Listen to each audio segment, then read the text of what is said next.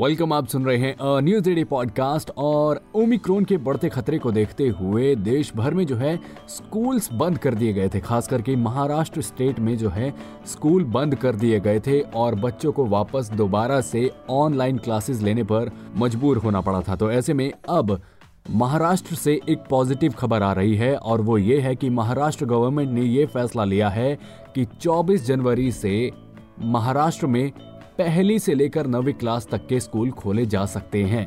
जी हाँ अभी कुछ दिन पहले महाराष्ट्र में कोविड के केसेस को बढ़ते देखते हुए महाराष्ट्र गवर्नमेंट ने स्कूल्स को बंद करने का फैसला लिया था और इस फैसले को अपोज करते हुए कुछ टीचर्स और पेरेंट्स ने नाराज़गी जताई थी। उनका मानना यह था कि इससे बच्चों की पढ़ाई का नुकसान होता है। लेकिन फिर भी उसके बाद ये नोटिस जारी किया गया था कि अभी थर्टी जनवरी तक स्कूल ऑनलाइन ही चलेंगे। लेकिन अभी द वर्षा गायकवाड़, जो कि स्कूल एजुकेशन मिनिस्टर हैं महाराष्ट्र में, उन्होंने कहा है कि 24 जनवरी से बच्चों के स्कूल खोल दिए जाएँगे और वो जो है ऑफलाइन क्लासेस लेने के लिए स्कूल जा पाएँगे। और इसके लिए जल्द ही रूल्स और रेगुलेशंस को लेकर रिटर्न नोटिस भी निकाल दिया जाएगा।